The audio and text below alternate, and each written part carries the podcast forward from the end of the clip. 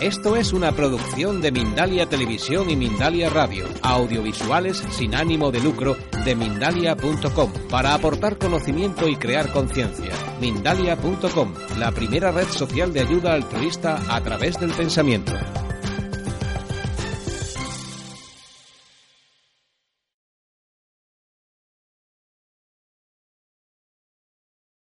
Bien, vamos a hablar hoy de tres cosas si nos da tiempo, porque al final, eh, no sé por qué, pero mis, con, mis conferencias suelen ser muy apasionantes. Y ya lo entenderán ustedes por qué conforme vaya avanzando la tarde, ¿de acuerdo? Eh, vamos a hablar del proyecto Sentido, vamos a hablar también de rangos de hermandad y vamos a hablar de improntas del claustro materno. Luego más tarde pediré, creo que está el hijo por ahí de, de, Ana, si no recuerdo mal, estás ahí, y necesitaría alguna persona más para poder hacer una serie de experiencias donde son muy sencillas. Yo no hago hipnosis, yo hago terapia regresiva, hago anateóresis eh, y es técnicas que son las que nos llevan al pasado para ver qué es lo que ocurrió en nuestra vida. Como entenderán, todo lo que nos ocurre hoy tiene que ver con algo que ocurrió en el pasado, ¿de acuerdo? Y que esa carga del pasado que llevamos encima es, cuando no nos deshacemos de ella, la que...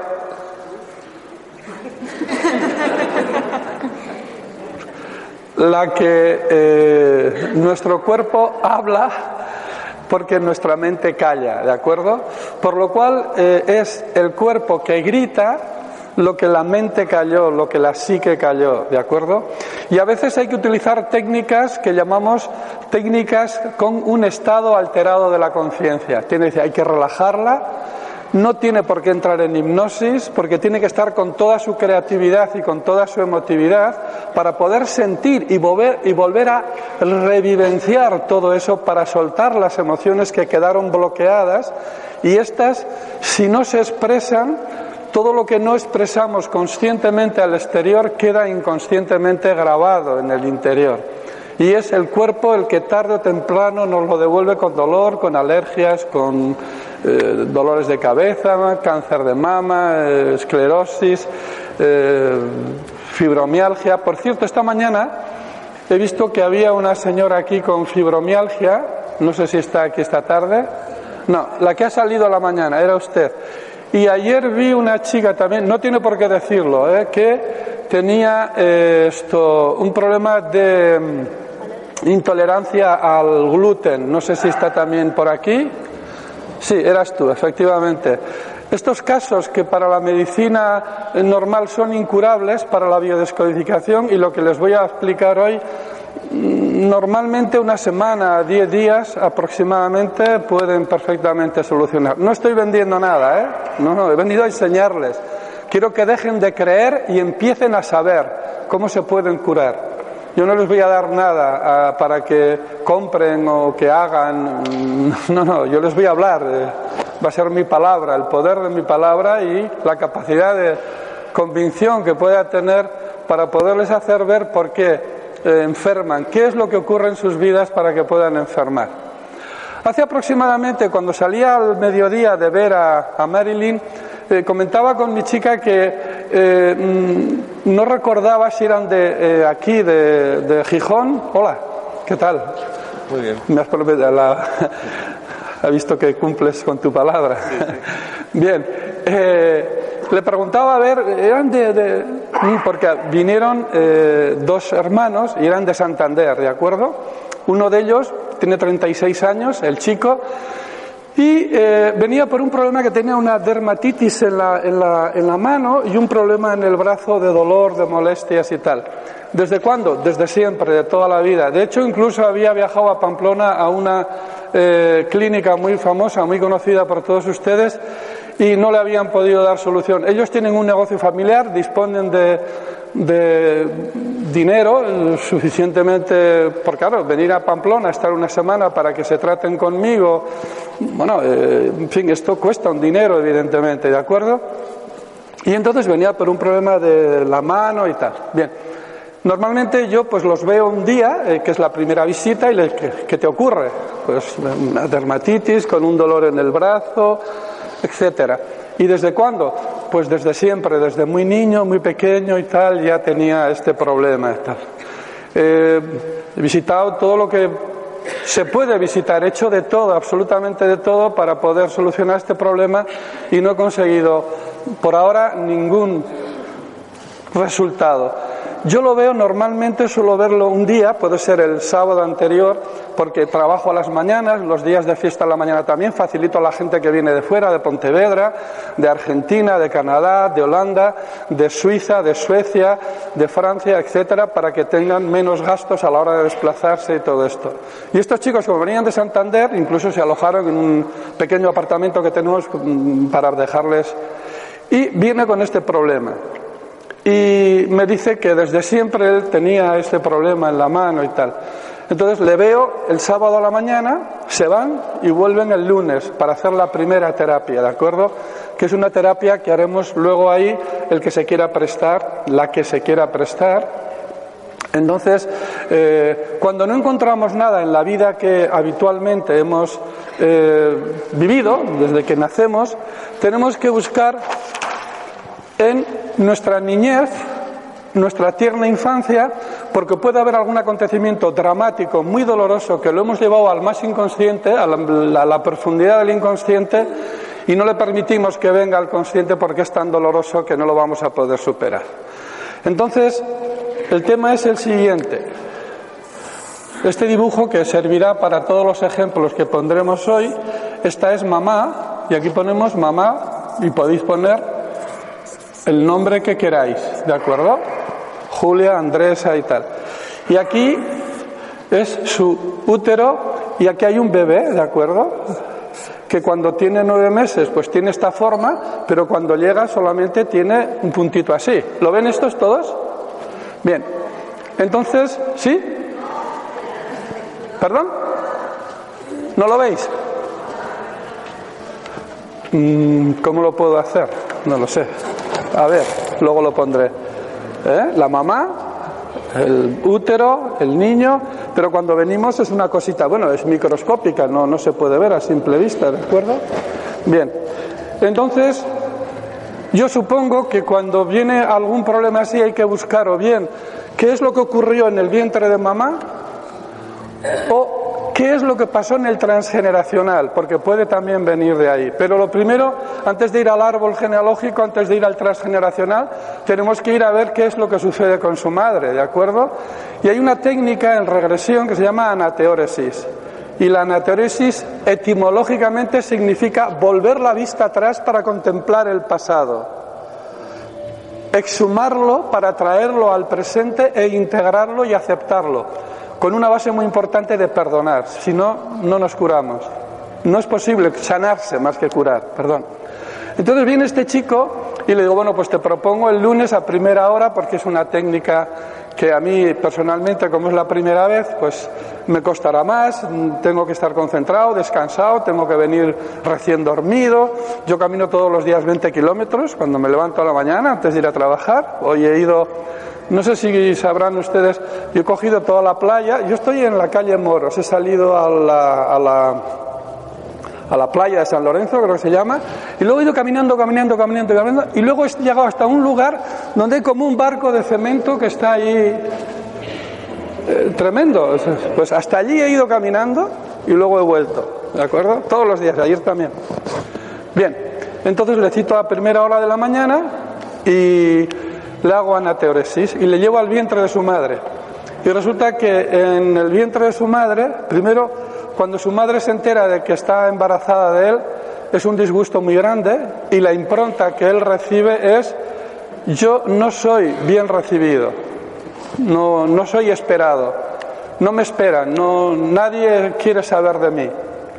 Y segundo, eso normalmente al mes y medio, más o menos, dos meses, que es cuando la madre intuye que puede estar embarazada y se hace la prueba.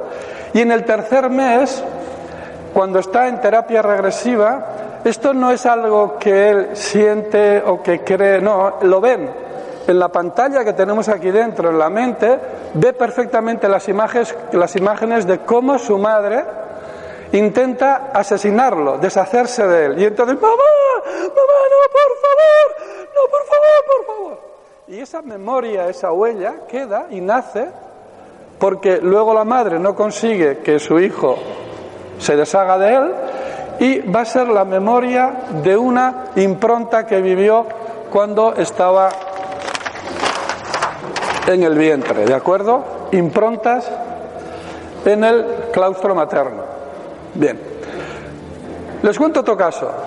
Vienen de Zarauz un matrimonio con una chica a que yo haga algo por ella porque tiene un sobrepeso importante y bueno, han probado también todo. De todos modos, cuando vienen a mí, vienen ya muy desesperados. No han venido la primera vez, han hecho eh, constelaciones familiares, han hecho de todo, de todo lo que, homeopatía, acupuntura, osteopatía, de todo lo que se puedan imaginar. Y esta chica viene por un sobrepeso, pero es un sobrepeso, muy, muy particular para mí. No es que esté obesa, es fortachona, de estos muslos potentes, muy musculosos, de, ¿eh?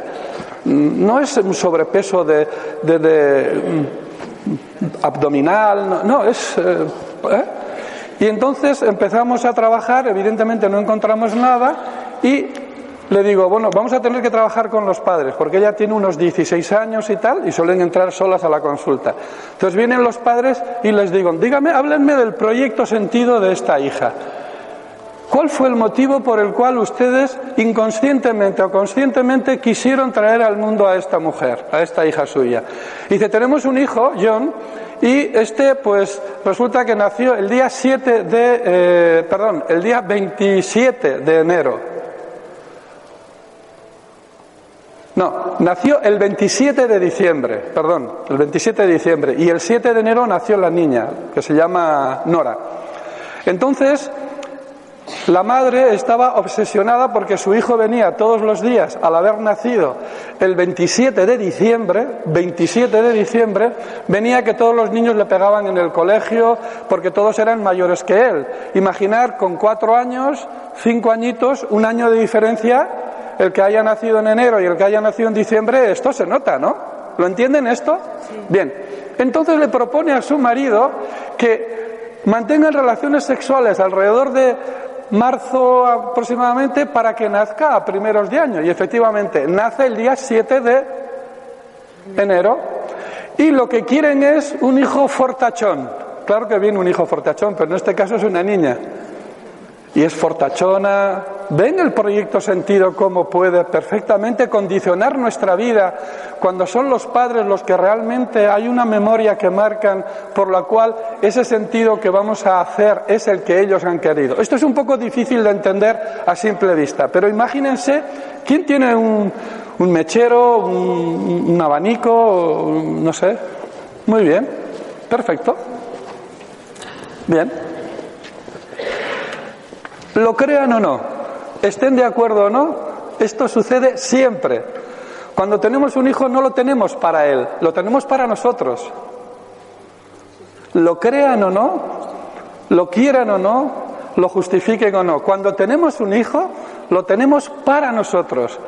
¿Y qué sucede? Sucede que esto, antes de existir, había un proyecto. Hubo un señor que tuvo una idea para que cuando las mujeres o los hombres tuviesen calor, proyectara algo que estaba inmaterialmente en su mente. Y luego le dio forma y lo creó, ¿de acuerdo? Y lo creó para qué? Para un sentido, y es amortiguar el calor, quitar el calor, bajar el calor, el sudor de la persona que en ese momento está teniendo calor y no puede cumplir otro sentido que por el que fue proyectado. Para quitar el calor no puede hacer otra cosa. Si nosotros queremos que tenga música, tendremos que ir al proyecto para que el proyecto sentido de esto sea no solamente quitar el aire, sino que además tenga música. Por lo cual va a cumplir y va a expresar repito, va a expresar el sentido del proyecto por el cual fue creado. Y tenemos casos que hay padres que en un día decidieron tener un hijo para que fuese el callado de su vejez. Y son personas que vienen a la consulta y me dicen, Chumari, no sé qué tengo, pero llevo varias eh, relaciones ya fracasadas, no tengo mm, autonomía, eh, vivo en la dependencia. Y eh, es normal, porque en el proyecto sentido de esta persona era cuidar a sus padres cuando eran mayores. Por lo cual va a tener relaciones que van a interrumpirse, van a fracasar, no van a seguir adelante, porque no puedo estar yo con mi familia y luego atender a mis padres. ¿Por qué? Pues porque voy a estar más tiempo con mis padres que con mi mujer y con mis hijos. Por lo cual voy a cumplir el proyecto sentido por el que fue o fui traído a este mundo. ¿De acuerdo? Tenemos el caso de un duelo no se termina nunca. Tenemos el caso de el niño que viene, niño de reemplazo, ¿de acuerdo? Y es aquel que viene después de una muerte. La madre ha quedado embarazada, imaginar si además ha tenido muchas dificultades para quedarse embarazada y luego viene que a los siete meses este niño se sale porque aborta, aborta voluntariamente, ¿de acuerdo? El que va a volver aquí va a venir a un útero frío, a una tumba y la energía es de muerte. Porque en principio, cuando alguien entra aquí después de que una madre ha vivido el drama de que este hijo ha salido, la madre va a estar primero ausente, porque va a estar más pendiente de ese hijo que con siete meses, o, ocho, o nueve, o recién nacido murió, que con la historia que está en ese momento teniendo que es la concepción de un nuevo hijo. ¿De acuerdo? Entonces, esto va a hacer que este niño, por ejemplo, sea un niño o una niña, cuando digo el sexo no me estoy refiriendo a qué es el sexo en concreto, me estoy refiriendo a un niño, una niña, ¿de acuerdo? Este niño en principio va a ser una persona que en principio va a tener una idea muy curiosa, se va a comprar todo doble, va a tener una tendencia de tener que comprarse dos colonias, dos camisetas, dos braguitas, dos balones, dos, eh, no lo sé, mm, eh, porque en su inconsciente hay una memoria de que aquí había dos. Pero uno, el más débil, se fue. Esto en la naturaleza también ocurre, ¿de acuerdo? El más débil deja paso al más fuerte. ¿Por qué? Porque es la supervivencia, es el tener que preservar la especie. Y esto sucede en todos los animales. El más débil se va a ir y el más fuerte va a seguir adelante, ¿de acuerdo? Y este niño va a ser un niño en el cual va a tener una especie de doble cerebro, por llamarlo de alguna manera, porque tiene que dar vida también a ese muerto. Va a ser un niño también que puede que tenga brusismo, por ejemplo. Cuando hablan, hablan siempre en plural. Son personas que no se quieren quedar nunca solas. ¿Por qué? Pues que su historia es que venían juntos y alguien se fue y esa memoria no va a desaparecer, por lo cual hay una memoria de un gemelo que en medicina se llama evanescente y que en principio él va a dar vida a ese muerto, ¿de acuerdo? Son personas también que tienen que estar todo el rato moviéndose porque tienen que dar vida a un muerto, o sea, mueven, ¿de acuerdo? O están así. ¿eh? Son personas también que pueden tener esto eh, sonambulismo también, porque tienen que dar vida a la noche a ese muerto, a ese hermano que, que han tenido. Suelen ser también, ¿qué más casos les puedo explicar? Sonambulismo. Bien, tengo un caso muy, muy curioso de una compañera que me pidió que le hiciera a su, a su hija eh, esta terapia, anateóresis, porque ella no podía quedarse nunca en la casa sola. A mí esta clave de la casa ya me dio una pista, evidentemente. Los terapeutas que nos dedicamos a biodescodificación, nosotros estamos muy atentos a lo que es el predicado. Y el predicado, ahí el paciente te está diciendo la respuesta. Luego haremos prácticas, si queréis, para que veáis cómo es curioso la persona que tiene una fibromialgia o tiene una eh, esclerosis múltiple o tiene una migraña, cuando habla está expresando la solución de su problema. En la misma conversación que vienen a, a consulta, te están diciendo cuál es la solución porque ellos saben perfectamente qué es lo que les ha sucedido. Yo no sé si hay algún técnico aquí que pueda poner el aire acondicionado porque hace calor. ¿No tenéis calor un poquito? ¿Sí? ¿Puedes, Ana, por favor, que pongan un poquito, un poquito de aire? ¿De acuerdo? Bien, y este caso es el siguiente, me pide que porque no puede montarse en ascensor, eh, tampoco puede ducharse en un lugar donde de estas pequeñas duchas que son, ¿sabéis? Y la historia es que cuando estaba en el vientre de su madre, primero era gemela, la perdió su madre. Segundo, cuando viene al mundo, ella comenta cómo sale y quedó la cabeza atrapada y durante hora y media quedó con la cabeza atrapada. Imaginar, esto es una memoria que en principio va a ser causa de que yo no tenga, bueno, ganas de montarme en un ascensor, porque analógicamente me lleva por un rail inconsciente en una historia que yo viví cuando vine al mundo. Y luego se compraba todo doble, sobre todo colonias y camisetas, ¿de acuerdo? Y esto va a marcarnos a todos nosotros, porque eso va a tener un sentido. Y dependiendo del padre y de la madre, si su historia es muy pesada, a nosotros nos va a pesar también. Otro caso, viene una chica con un problema de que también fracasos, digamos, de relación, está en dependencia, no es capaz de pasar cualquier examen que le puedan poner y eh, resulta que ella tiene relaciones pero tiene que dejarlas enseguida y tal. Entonces la historia es lo siguiente, cuenta la historia siguiente. Ella eh, es una hija que no conoce a su padre y que su madre decidió a una edad, 25 años, 35 años, pues que tenía que tener un hijo. Entonces, este hijo es una hija, pero esta niña no fue concebida para eh, ser adulta. La especificidad del ser humano es ser adulto. Y esta niña no podía ser adulta. ¿Por qué? Porque fue concebida por el proyecto sentido y tenía que expresar ese proyecto sentido para ser la muñeca de mamá. Está hecha para ser una niña, pero no para crecer, porque la especificidad del ser humano es crecer y ser adulto para poder nuevamente yo también ser mamá o papá. Y esto nos va a condicionar no solamente en el aspecto psíquico, sino en el aspecto físico también.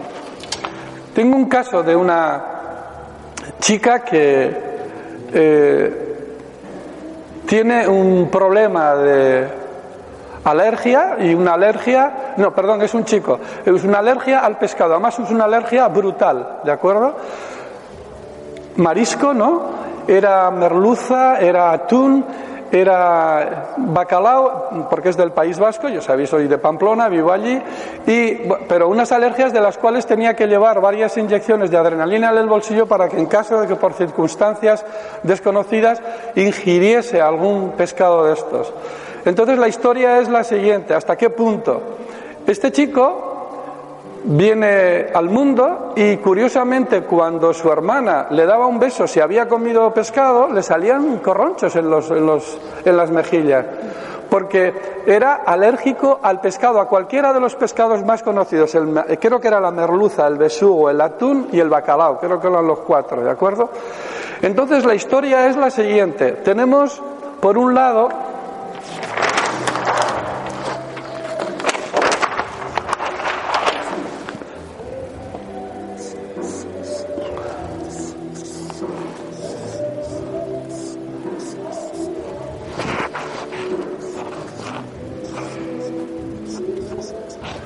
Bien, aquí tenemos al chico, estos son sus padres y estos son los abuelos paternos. La abuela vive en un pueblo del interior y con 10 años va a vivir a Mutrico, que es un pueblo de costa del País Vasco.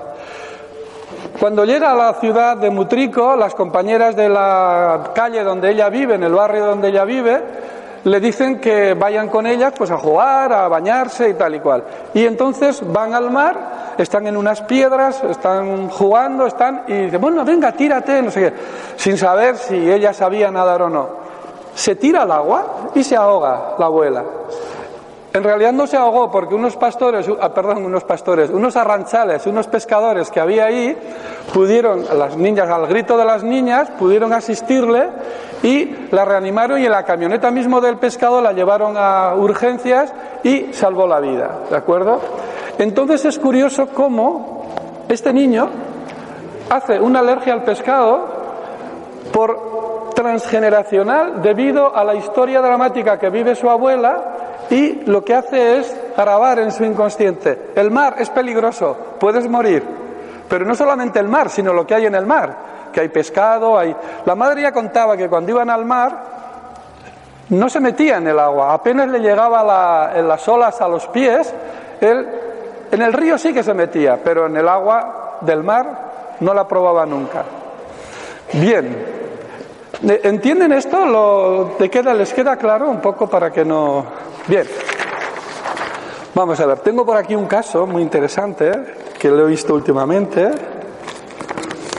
y es el siguiente.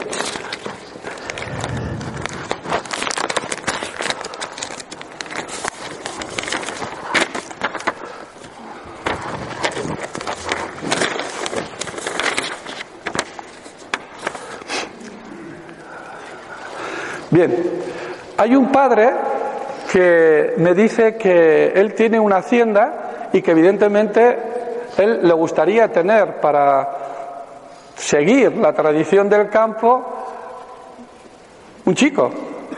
¿De acuerdo? Esto es un, caso de la, de la, guerra civil española, quiere decir, es un señor ya mayor que ha venido por otros problemas, pero para que veáis un poco cómo influye, ¿no? Y entonces resulta que él lo que deseaba era fervientemente un chico. Pero ¿qué sucede? Sucede que el inconsciente es quien realmente decide el embarazo, no conscientemente. Ustedes saben más de una vez que habrán oído mujeres que se quieren quedar embarazadas que no lo consiguen y mujeres que no se quieren quedar embarazadas y se quedan. Por lo cual, el deseo es inconsciente, no es consciente el deseo de quedarse embarazada. Entonces resulta que se queda embarazada su mujer, pero en vez de un chico, tienen una chica. Pero una chica que es una camionera. ¿eh? Aspecto de camionera, porque tiene que llevar el tractor, tiene que hacer el braván, tiene que... ¿Y por qué si inconscientemente el embarazo tiene que ver con esto? Tiene una chica y no un chico. Pues porque los chicos, ¿quiénes van a la guerra? ¿Quiénes van a la guerra? ¿Quién? Los hombres. Entonces tengo una chica, pero la chica viene con la memoria de decirle, mira papá, querías un chico, pero yo soy una chica, pero con dos. ¿Entienden? Muy bien. Bueno, seguimos.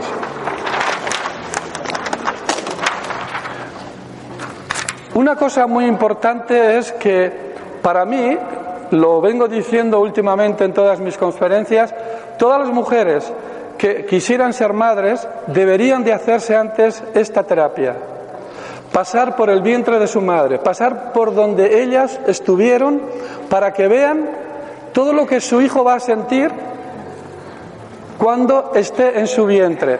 Porque cuando está en el vientre de mamá el bebé, el feto, el ambiente emocional es el mismo de la mamá que el del bebé. Es posible que la mamá no sea la que provoque la emoción, pero recibe el niño de la mamá esa emoción, porque si viene el padre bebido, por ejemplo, y discute con la mamá, la mamá es la que transmite, aunque no es la causante del conflicto que ha podido vivir ese niño. ¿Entendéis esto? ¿Entienden esto?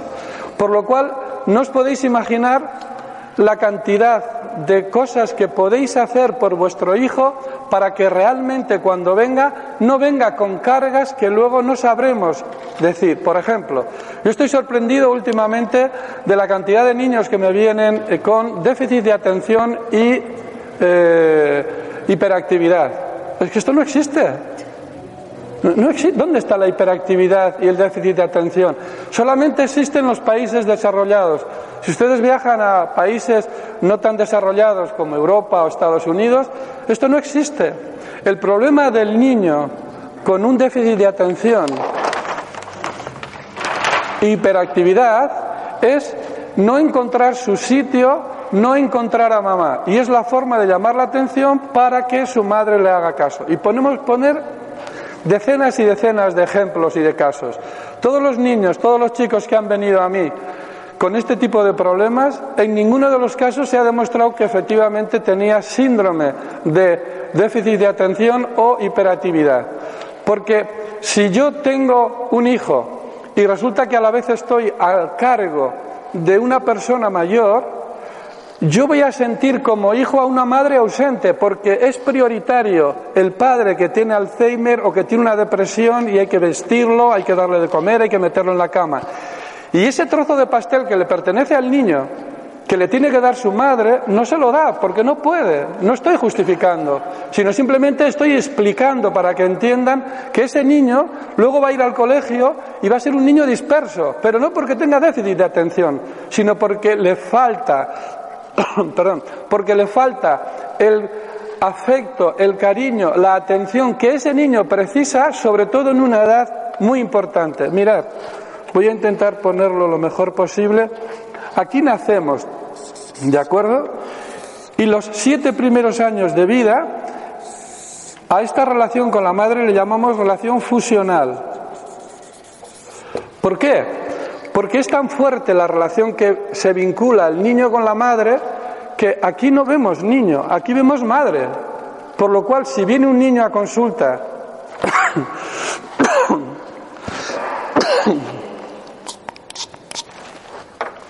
si viene un niño a consulta con siete años, le pase lo que le pase, yo voy a tratar a la madre. Y tratando a la madre, el niño se va a curar, se va a sanar. Seguro, ¿eh? Segurísimo sin ningún problema. Esto ahora se puede decir, hace 25 años era muy peligroso y muy complicado. O sea, no os podéis imaginar la relación que hay aquí vinculante, a tal punto que hasta los tres años la neurofisiología del bebé es la misma que la de la madre. Yo tengo casos de niños que se desperta antes de los tres años, ¿eh? porque a los tres años se suelta de las faldas de mamá, ya puede darle la mano a papá y van al parque o andar en triciclo. Un caso muy curioso, que el padre venía, trabajaba de camarero, de estos que, vienen a las doce, doce y media, uno, una de la mañana, y el niño se despertaba todos los días a esa hora. Y la madre viene a consulta para que le diga, para que le dé algo al niño para que duerma. Entonces, claro, el niño con tres años no le podemos preguntar nada, pero sí le puedo preguntar a la madre, ¿qué es la necesidad que tú demandas de tu hijo? Para que en ese momento tu hijo se despierte, siempre entre las doce y la una y media de la noche. Si es la hora que viene mi marido de trabajar y a mí no me apetece mantener relaciones sexuales, y esto el niño lo sabe, es una esponja, y se despierta para decirle, mamá, aquí estoy para defenderte, para ayudarte, para no tener que sentirte obligada a mantener relaciones sexuales. Ríanse, ríanse. Me parece muy bien. Esto es así, ¿eh? Bien. Hay otra fase importante también que es de 7 a 14 años, que esta le llamamos parental. Bien, y aquí el padre puede estar también enfermo, deprimido, puede ser un alcohólico, puede cualquier cosa. Entonces es un padre ausente. El niño en esta fase, porque aquí la fase vinculante con la madre es muy importante, en esta fase tiene que saber y entender que su padre él, está en el barco de la vida, está en un barco, imaginar. ¿eh? Y él sabe que en cuanto haya una tormenta o se ponga eh, el suelo oscuro, empiece a haber olas, o, eh, sople viento, va a poner proa a costa, a la costa, y va a ver el faro. Ese va a ser su padre. Tiene que tener siempre ese referente. Y si este padre no está, aquí va a haber una carencia en tanto en cuanto a esta fase de crecimiento del niño donde hay veces que la madre hace de padre, incluso a veces porque circunstancias traumáticas o dramáticas porque ha, fallecido por accidente o por enfermedad, por lo que fuere. ¿eh? Entonces, aquí el papá de 7 a 14 años juega un factor fundamental, importantísimo, porque es su referente y tiene que ser investido antes de los 14 años. Si no, difícilmente volverá o podrá ser investido por su padre después. Bien, y luego está de 14 a 21 años. Y esto le llamamos autonomía. La segunda, porque la primera autonomía es cuando viene aquí al mundo. Cuando nacen, cuando nacemos, aquí tenemos la primera autonomía. Y aquí la segunda es cuando a partir de los 21 años pues se casan, salen de, se independizan, tienen su trabajo y buscan ya su piso y tal y cual. Entonces, cogiendo la relación fusional con la madre, que debe ser una buena relación fusional de cariño, de afecto, se tiene que sentir, primero, con permiso y segundo, con la protección. Si yo me siento con permiso y con la protección suficiente, voy a retomar mi poder. Y luego habrá que tener un poco de paciencia solamente. Y aquí, con la relación esta y esta, yo voy a hacer mi propia autonomía, que es lo que haré decidir lo que voy a ser de mayor.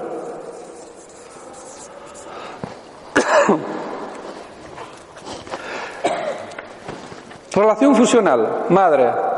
Aquí se crean muchas cosas. De todas las formas, cuando hacemos terapias regresivas, cuando no encontramos ningún motivo por el cual el niño nos pueda dar respuesta de todo lo que pueda estar pasando, aquí es donde se producen el 80% de todos los traumas que podemos tener todos nosotros. El 80%. ¿De acuerdo? ¿Por qué? Porque el cerebro hasta aquí no es regresivo. De hecho, aquí un niño a los tres años, ¿cómo expresa sus emociones? Llorando. No sabe expresarlas de otra manera. Por lo cual es algo que va a quedar grabado, no lo va a expresar, el llanto apenas, y luego de mayor va a expresar su cuerpo aquello que vivió en esta fase. El padre, el padre es el que, en teoría, nos enseña a cazar, a pescar, nos enseña, mira, esta pisada, no, no vayas por aquí porque ahí es un león, tienes que ir por ahí que es el conejo. Estoy hablando del cerebro más arcaico, ¿de acuerdo? Porque es el que nos va a dar los referentes, que va a ser nuestro referente, el Padre, para que aquí, cuando nos enfrentamos ya a nuestra propia historia, a nuestra autonomía, que es lo que decidiremos ser de mayor. ¿Queda claro esto? ¿Hay alguna pregunta, alguna duda que tenga alguien? ¿Sí? No. Muy bien. Bien, ahora les pongo un ejemplo de real, ¿de acuerdo? Imagínense ustedes que hay una mujer que eh, tiene un problema de... Vamos a ver. Eh, ella no quiere no quiere vivir. Ha llegado un momento en el que su historia personal, su vida no tiene sentido, si no tiene sentido es que no tiene valor y cree que la solución es pues quitarse del medio, ¿de acuerdo? Entonces nos vamos a su historia personal y vemos primero que cuando ella es concebida, ella es concebida no para traer la felicidad a la madre y al padre, sino porque este hijo en este caso es un hijo, este hijo lo necesitan. No importa el padre incluso, pero en este caso sí que tiene padre, pero no importa. Y lo necesitan porque la madre algo no muy legal ha hecho y cree que estando embarazada el juez va a ser más benévolo con ella y que posiblemente también la pena de cárcel sea menor. Entonces, no es un niño concebido para que venga a traernos la felicidad, sino porque lo necesitamos. Necesito de este hijo, porque este hijo lo que puede hacer es salvarme de ir a la cárcel, incluso si voy a la cárcel puedo perfectamente de alguna manera influir en el juez emocionalmente para que sean menos los años de cárcel que me eche debido a que estoy embarazada, ¿de acuerdo? Bien, este niño viene y está nueve meses en el vientre de su madre, en la cárcel, viene al mundo en la cárcel y está nueve meses más en la cárcel, que es a la edad que sale de nueve meses de la cárcel porque su madre ya habría cumplido la condena. No sé si han oído ustedes hablar de Hammer. ¿Han oído hablar de Hammer? ¿Sí? Bien. Este, Mark Fletcher, fue un psicólogo, psicooncólogo que trabajó muchísimos años en la Hospital Oncológico de París y fue el que descubrió los ciclos celulares biológicos memorizados y el proyecto sentido, ¿de acuerdo? Y él hizo la siguiente experiencia.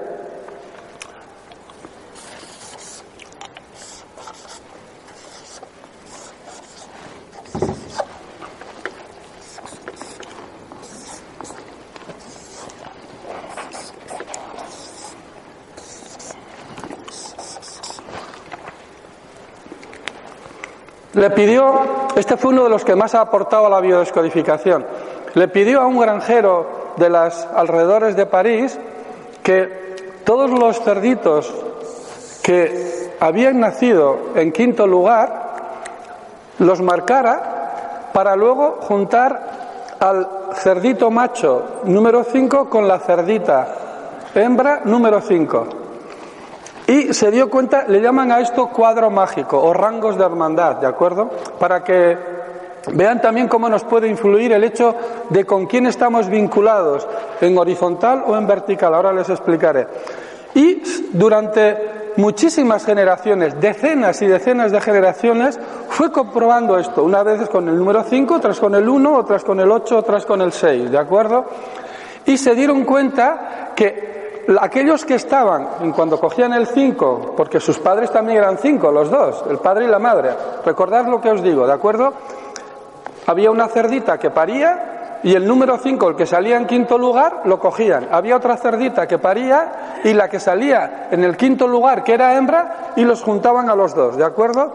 Y así sucesivamente durante decenas y decenas de generaciones. Se dieron cuenta que el número este, que estaba vinculado con los padres, tenía privilegio primero para mamar, tenía una porción más de leche que tomar y también tenía un lugar privilegiado para él con relación a su madre cuando tenía que descansar o ser protegido, etcétera, etcétera. Él descubrió que esto mismo sucede con los humanos.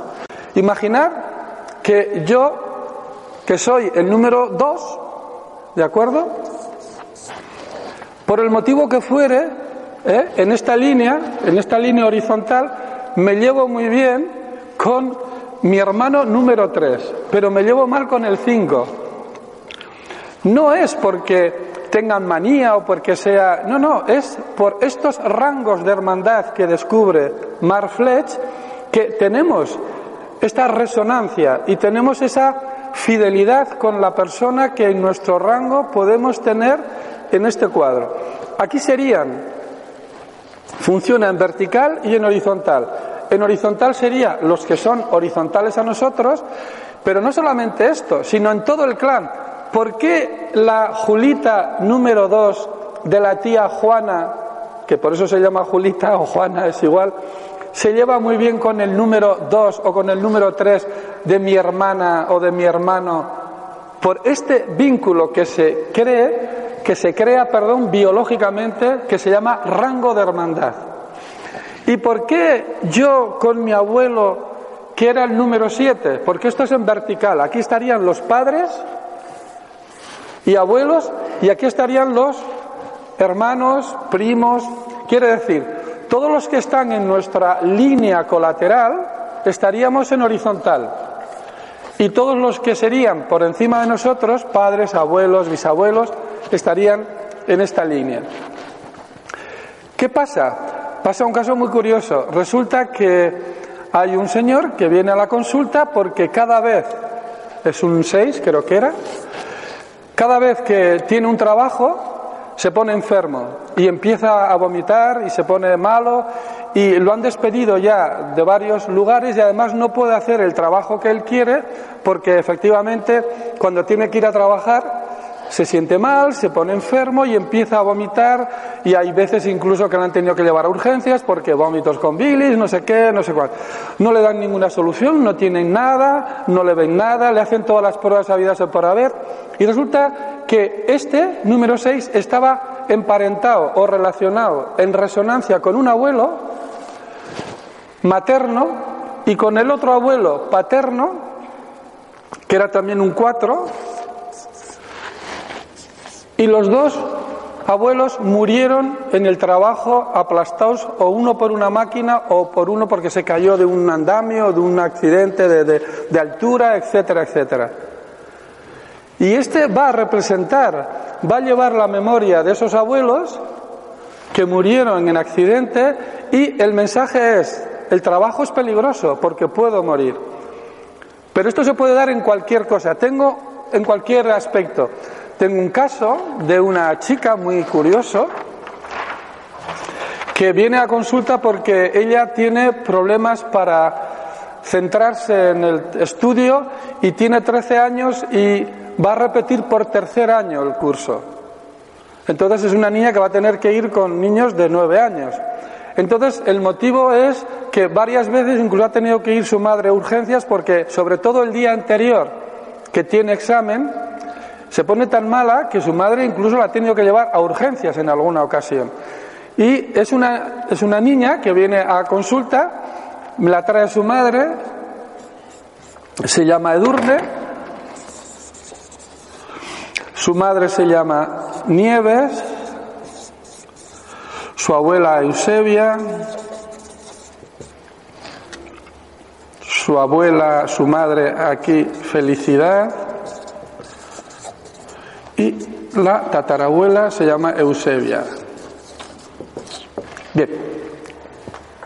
Entonces nos enteramos, hacemos un trabajo y hablamos con la abuela para ver qué es lo que nos dice, porque, claro, imaginar una niña psicólogo, son manías, todas estas cosas que nos dicen, pero que al final la niña se encuentra en una situación difícil que no sabe solucionar.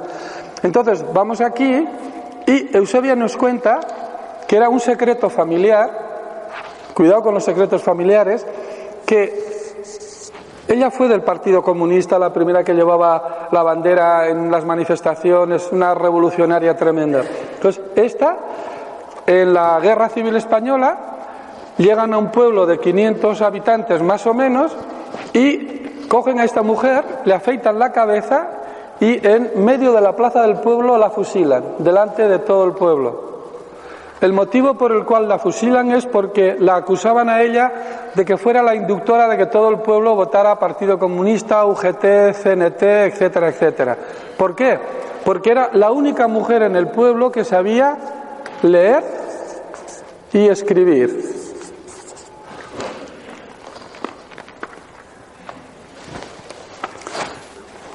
Una, dos, tres, cuatro, cinco, seis generaciones. Si yo sé, si yo aprendo a leer, si yo aprendo a escribir, la memoria es que, ¿qué puede pasar? Me pueden fusilar. ¿Lo ven esto? Bien, a veces cuando tenemos que trabajar temas difíciles, no se puede trabajar de una manera consciente, de una manera como estamos aquí. Hay que utilizar técnicas como terapias regresivas, anateórisis, etcétera, ¿de acuerdo? Por lo cual, la terapia regresiva, anateórisis, es fundamental de cara a que no se pierda la conciencia. Se está con toda la creatividad y toda la emotividad y esto hace que podamos revivir el acontecimiento dramático, traumático, para poder borrar la memoria e integrar y poder volver otra vez a reinvertir mi vida. Bien, ¿dónde estás? Eh, ¿Dónde está tu hijo? Ven por aquí. ¿Quieres salir en principio? ¿Quieres salir? ¿Sí o no? ¿Sí? Hmm. ¿Aquí hay personas alérgicas? ¿Pueden levantar la mano todas las personas que sean alérgicas? Todas. ¿Tú también eres, Miquel, alérgico? ¿A qué? Ven aquí. Ven. Si quieres salir, Miquel. Si no, no. Esto no estaba preparado, ¿eh? ¿Te estaba preparado? Te voy a decir más. ¿Mm? Y te digo más. Y mi padre es alérgico a todo el pescado y hemos nacido el mismo día. Bien, la memoria, ¿eh? Sí, sí. ¿Te das cuenta? Ya, ya. Pasar aquí. ¿Tú, a qué eres eh, alérgico? Ah, yo soy alérgico a los frutos secos y marisco también. ¿Ah, sí? Y bueno, ácaros y gato. Mm. Al marisco también me interesa muchísimo. Oye, había más gente que ha levantado la mano, ¿eh? Ya, pero como eres conocido, yo creo que se van a fiar de ti.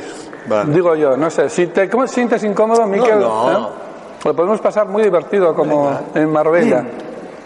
Bien, a esto, intolerantes a, a, alguna persona que sea, por ejemplo, celíaco, ¿hay alguno que sea celíaco aquí? Una, dos, tres, cuatro, Cuatro. Bien. ¿Y fobias? Porque las fobias son alergias psicológicas. Fobias, una. Bien, vale. Bueno, poner mucha atención. En mis conferencias el 50% de las personas alérgicas dejan de ser alérgicas en la propia conferencia. ¿De acuerdo? Hay otras que, el otro 50% que necesitamos de un trabajo un poquitín más minucioso, más... Pero es espectacular, ¿eh? O sea, de aquí salís la que es alérgica a las fresas, cuando son alergias unidireccionales. Cuando es solamente, si tienes muchas alergias a muchas cosas, es un trabajo más. ¿Esto? ¿De acuerdo? Bien. ¿Desde cuándo eres? Voy a empezar contigo, Miquel. ¿Desde cuándo eres alérgico al pescado, al, al marisco?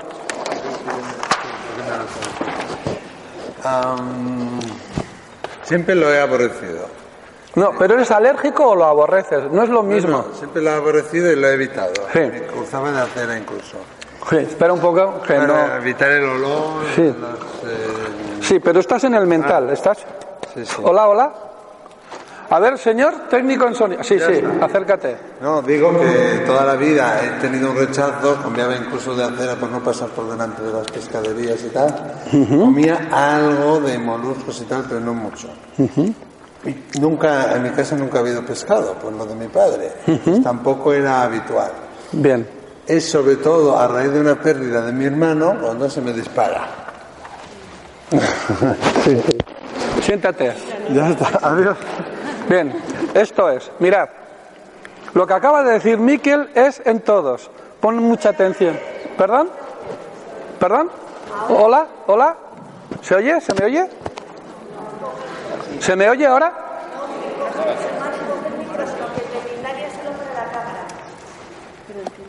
¿Cómo? Si tengo micro yo, mío.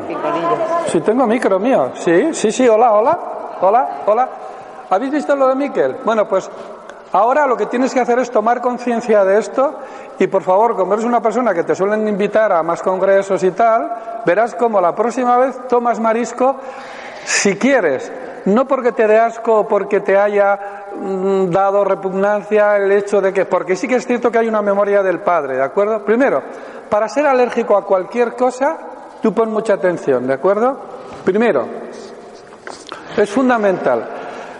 Miquel ha dado la respuesta. El problema no es el marisco, sino el drama que yo vivo alrededor del marisco. Yo estaba con Charo en Cuba llevando la biodescodificación, ¿de acuerdo? Y yo di la parte de las alergias. Y había una cardióloga muy conocida que era el que trataba a la familia de Castro del corazón y todo esto, y vino a la- al curso. Allí no era una conferencia, era un curso, ¿de acuerdo? Y entonces ella era alérgica al pescado. Y la, historia es muy bonita porque os vais a reír con- conmigo, porque doy la conferencia y tal, y, le- y les digo, les pongo los casos, ¿no? Primero, para que uno sea alérgico a lo que sea, me da igual, primero tiene que haber vivido un acontecimiento inesperado.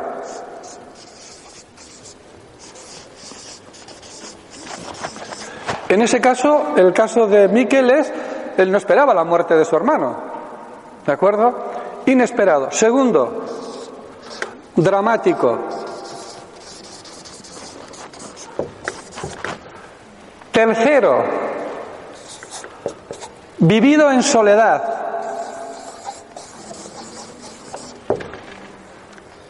Y cuarto, seguramente que no iba a decir a todo el mundo, Miquel, se me ha muerto mi hermano, lo vives en tu interioridad, en tu respeto interior, en algún amigo muy cercano, pero no vas a la panadería, no vas a clase, no vas... Si se han enterado que se ha matado tu hermano, que ha tenido un accidente y se ha matado, pero es algo que lo vivimos en soledad, lo vivimos para el interior. Y cuarto, sin solución satisfactoria, sin solución. ¿Qué quiere decir esto? Que es posible que haya solución para los demás, pero para mí no. En ese momento no es satisfactoria para mí la solución. Es satisfactoria para ti, pero lo que es bueno para ti no estoy obligado que sea bueno para mí. Por lo cual no tengo solución, no encuentro una solución. Además, lo vivo en soledad. Ha sido dramático e inesperado, ¿de acuerdo? Esto es fundamental. Y ahora vamos a poner el marisco. Esta, médico me dice, le digo, dime desde cuándo. Y dice, pues mira, eh, yo creo que Hará, no sé, no recuerdo ahora, unos cuantos años. Imagina que cuando estuve allí fue en el 2009, pues calcular 2009, hace eh, 6, 7 años, que fue esto, el curso que dimos allí, que di allí. Entonces, eh, me dice, pues yo creo que es desde que tuve a mi hija segunda. Muy bien. El marisco siempre va a haber por medio temas, no siempre, con frecuencia temas sexuales, de embarazos, de parejas o dramáticos familiares también. Entonces me cuenta la siguiente historia, esta médico cubana. Me dice, ¡pum! Ya he tomado conciencia, inesperado, dramático, en soledad y sin solución satisfactoria. Yo no quería tener el segundo hijo. Si tuve el segundo hijo es porque mi marido me pidió insistentemente que si por favor le daba, le daba un, hijo, porque tenían una hija, ¿de acuerdo? Y estaban en una comida, allí langosta no comen más que los altos ejecutivos, no, no, no son como nosotros que podemos en un momento determinado con una extraordinaria o con un dinero que nos ha tocado la lotería, allí langosta se la toman los altos jerifacles y ella como y era una comida de trabajo donde estaban comiendo un arroz con, pues con, allí le llaman eh, a los langostinos, no me acuerdo, ¿cómo le llaman, Charo, los langostinos? No me acuerdo, tienen un nombre, bueno, ya me vendrá. Y con langosta, ¿de acuerdo? Y entonces eh, estaba embarazada de su segundo hijo, en contra de su voluntad, y su marido le suena el teléfono, se levanta y sale fuera. No sé si han estado ustedes en Cuba, pero los baños son baños donde entran los hombres y las mujeres y están por arriba abiertos. Imagínense, se me vería a mí la cabeza y los pies por debajo de las rodillas, por debajo de las rodillas, ¿de acuerdo?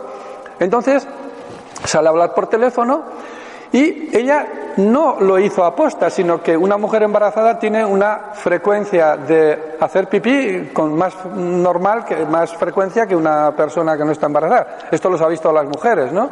Bien, entonces le entran ganas de hacer pipí y va al baño y está haciendo pipí y en el baño de al lado oye a su marido cómo habla con su amante. Nace su hija y alergia. Pero no os podéis imaginar, ahí está esa mujer que está ahí rubia, que me aguanta hace treinta y tantos años. No os podéis imaginar, una cardióloga, jefa de cardiología de eh, un hospital de mm, Cuba, que es uno de los hermanos Amejeida o algo así creo que se llamaba.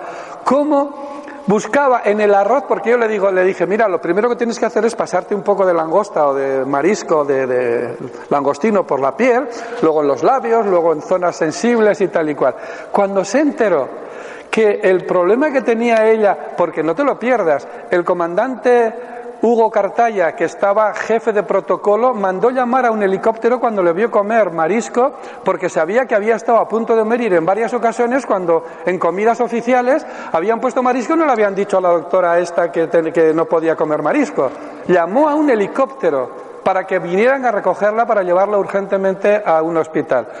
¿Cómo, Charo, cómo, cómo, con la cuchara, cómo escarbaba en el esto y comía el hijo de la gran no sé qué, el no sé cuántos, el no sé qué, comiendo marisco? Cuando es conocido la causa inesperada, dramática, que se vive en soledad, sin solución, es un milagro. Es un milagro. Van a encontrar aquí cosas de este tipo, ¿de acuerdo? Bien. Marisco, tu hermano, hasta entonces a ti el marisco no te había dado tantos problemas. Muere tu hermano y es cuando realmente sientes esto. ¿Por qué? Posiblemente el día que tu hermano murió, o bien pasaste por una pescadería o ese día probaste sed porque el conflicto es el drama alrededor de, no el hecho de ser alérgico, sino el drama que yo vivo alrededor del problema.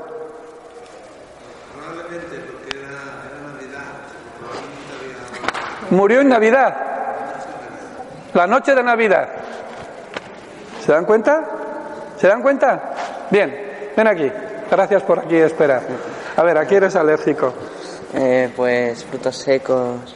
Me has dicho al marisco, ¿verdad? También. También. Sí, vale. Bueno, marisco bueno, solamente la gamba. Solamente la gamba. Sí. Bien. Eh, juego con un poquito de ventaja, ¿de acuerdo?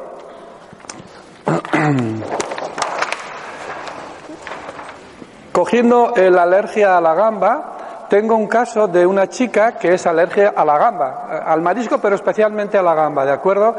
Entonces, es una chica que, al contrario que el caso anterior, ella era la que se quería quedar embarazada, quería tener un segundo hijo y, bueno, pues se compra una ropa interior muy sexy y, bueno, ya sabéis lo que hacéis las mujeres, que ¿eh? convencéis, y se queda embarazada. ¿Eh? Sí, eh, se queda embarazada y al poco tiempo, creo que eran, pues no sé si eran tres meses o cuatro meses, aborta.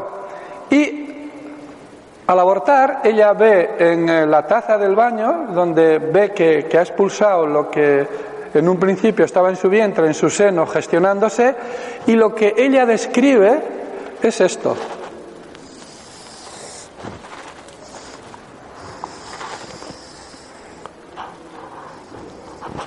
¿A qué se parece eso? Una gamba. A una gamba. Y desde entonces es alérgica a la gamba. ¿Por qué?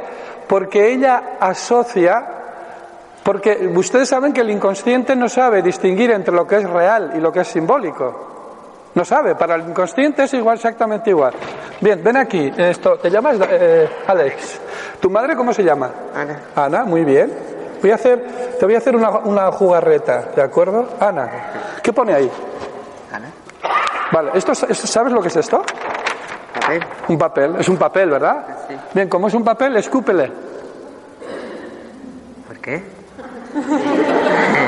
Escúpele. No, no sé. ¿Cómo que no? Es un papel. ¿Se dan cuenta? No puede escupir al papel. Porque es su madre. Esto es su madre. Quiero que entiendan esto. El cerebro inconsciente no sabe distinguir entre este papel y su madre. No puede escupirle.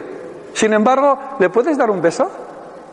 Bueno, Bueno, pero ¿le darías un beso ahí? Sí. Venga, dale un beso pues. quiero privacidad, por favor. Quiere privacidad. Gracias. Gracias. Bien. El, el- muy bien. Muy bien. Esto es eh, una gamba y entonces para el inconsciente, el marisco que parece un marisco, el aborto, porque no sé si han visto alguna vez fotos de, de intrauterinas cuando sacan, se ve, lo primero que se ve, el primer órgano que se detecta en el esto es el ojo. Y es una cosita así, es como un coludo. Coludo es eh, la parte, la, la forma animal antes de convertirse en rana. Es así, es una, una cosita así. Es un coludo que llamamos nosotros en, en mi pueblo, en la ribera, las ranitas. Primero se hacen así, luego ya le salen las patitas, la colita, pierden la colita y se. ¿eh? ¿Lo entienden, verdad? Marisco. Bien. Yo juego con ventaja porque evidentemente... Ana, ¿dónde estás? Ahí. Bien, tiene, tiene 15 años, me dices, ¿verdad? 16. Oh. Sí. Eh, yo no sé si será posible, pero vamos, vamos a ver. Bien. ¿Desde cuándo eres alérgico a las gambas? No me acuerdo. No sabes. ¿Tú sabes, Ana? Pequeño, me, me daba dolor de gargantas, Sí. nada más. un día dice que le picaba el tragar. Sí. ¿Qué años tenía?